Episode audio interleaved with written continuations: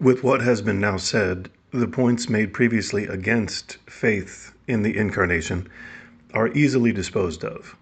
For it has been shown that one must not understand the incarnation of the Word thus that the Word was converted into flesh, or that he is united to the body as a form.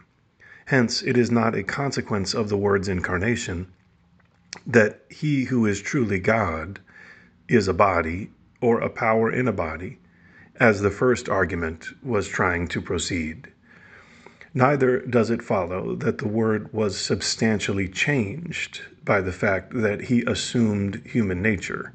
For no change was made in the Word of God Himself, but only in the human nature which was assumed by the Word, in accord with which it is proper that the Word was both temporally generated and born, but to the Word Himself this was not fitting.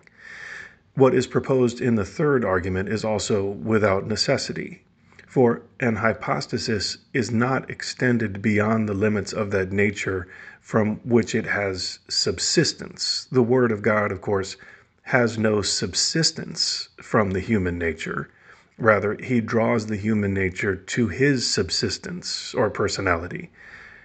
It is not through, but in human nature that he subsists. Hence, nothing prevents the Word of God from being everywhere, although the human nature assumed by the Word of God is not everywhere. Thus also the fourth is answered. For in any subsistent thing, there must be only one nature by which it has being simply, and so the Word of God has being simply by the divine nature alone, not, however, by the human nature. By human nature, he has being thus, namely, being a man. The fifth also is disposed of in the very same way, for it is impossible that the nature by which the Word subsists be other than the very person of the Word. Of course, he subsists by the divine nature and not by the human nature, but he draws the latter to his own subsistence that he may subsist in it, as was said. Hence, it is not necessary that the human nature be identical with the person of the Word. From this also follows the exclusion of the sixth objection. For an hypostasis is less simple, whether in things or in the understanding, than the nature through which it is established in being. In the thing, indeed, when the hypostasis is not its nature, or in the understanding alone in the cases in which the hypostasis and the nature are identified. The hypostasis of the Word is not established simply by the human nature so as to have being through the human nature, but through it the Word has this alone that he be man it is then not necessary that the human nature be more simple than the Word, so far as he is the Word, but only so far as the Word is this man. From this also the way is open to solving the seventh objection. For it is not necessary that the hypostasis of the Word of God be constituted simply by signate matter, but only so far as he is this man for only as this man is he constituted by the human nature, as was said. Of course, that the soul and body in Christ are drawn to the personality of the Word without constituting a person other than the person of the Word does not point to a lessened power, as the eighth argument would have it, but to a greater worthiness. For everything whatever has, when united to what is worthier, a better being than it has when it exists through itself. Just so, the sensible soul has a nobler being in man than it has in the other animals in which it is the principal form. For all that, it is not such in man. Hence, also comes the solution to the ninth objection. In Christ, there was indeed this soul and this body for all that there was not constituted from them another person than the person of God's Word, because they were assumed into the personality of God's Word. Just as a body, too, when it is without the soul, does have its own species, but it is from the soul, when united to it, that it receives its species.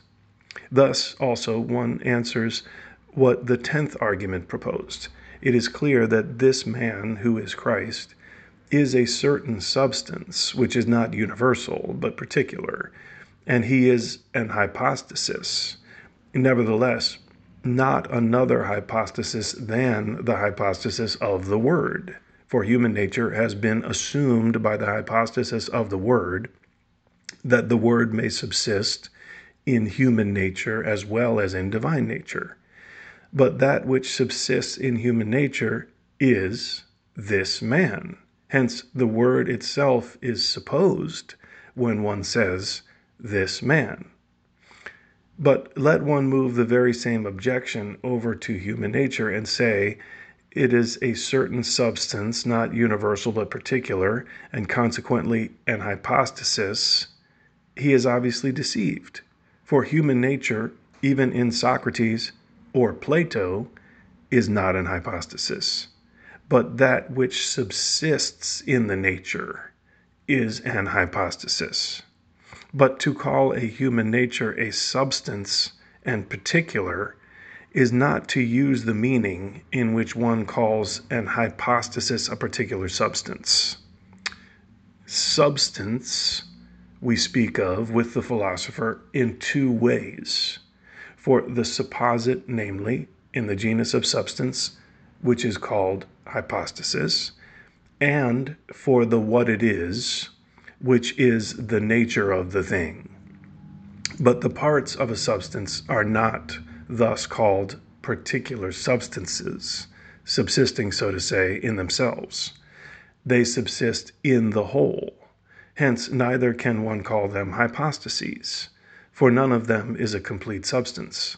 Otherwise, it would follow that in one man there are as many hypostases as there are parts.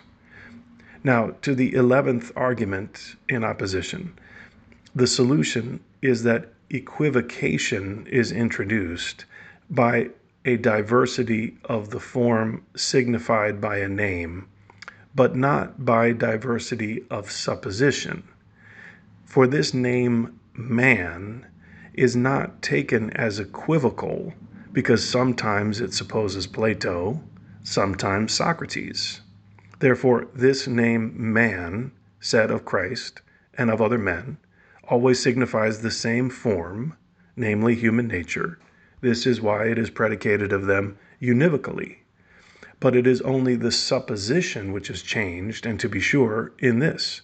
When it is taken for Christ, it supposes an uncreated hypostasis, but when it is taken for others, it supposes a created hypostasis.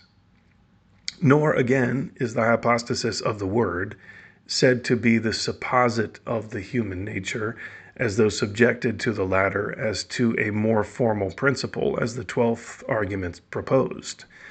This would, of course, be necessary if it were the human nature which establishes the hypostasis of the Word in being simply. This is obviously false, for the hypostasis of the Word is the subject of the human nature so far as he draws this latter unto his own subsistence, just as something drawn to a second and nobler thing to which it is united. For all that it does not follow that the human nature accrues to the Word accidentally, because the Word pre exists from eternity, as the final argument was trying to conclude. For the Word assumed human nature so as to be truly man, but to be man is to be in the genus of a substance. Therefore, since by union with human nature, the hypostasis of the Word has the being of man, this does not accrue to the word accidentally, for accidents do not bestow substantial being.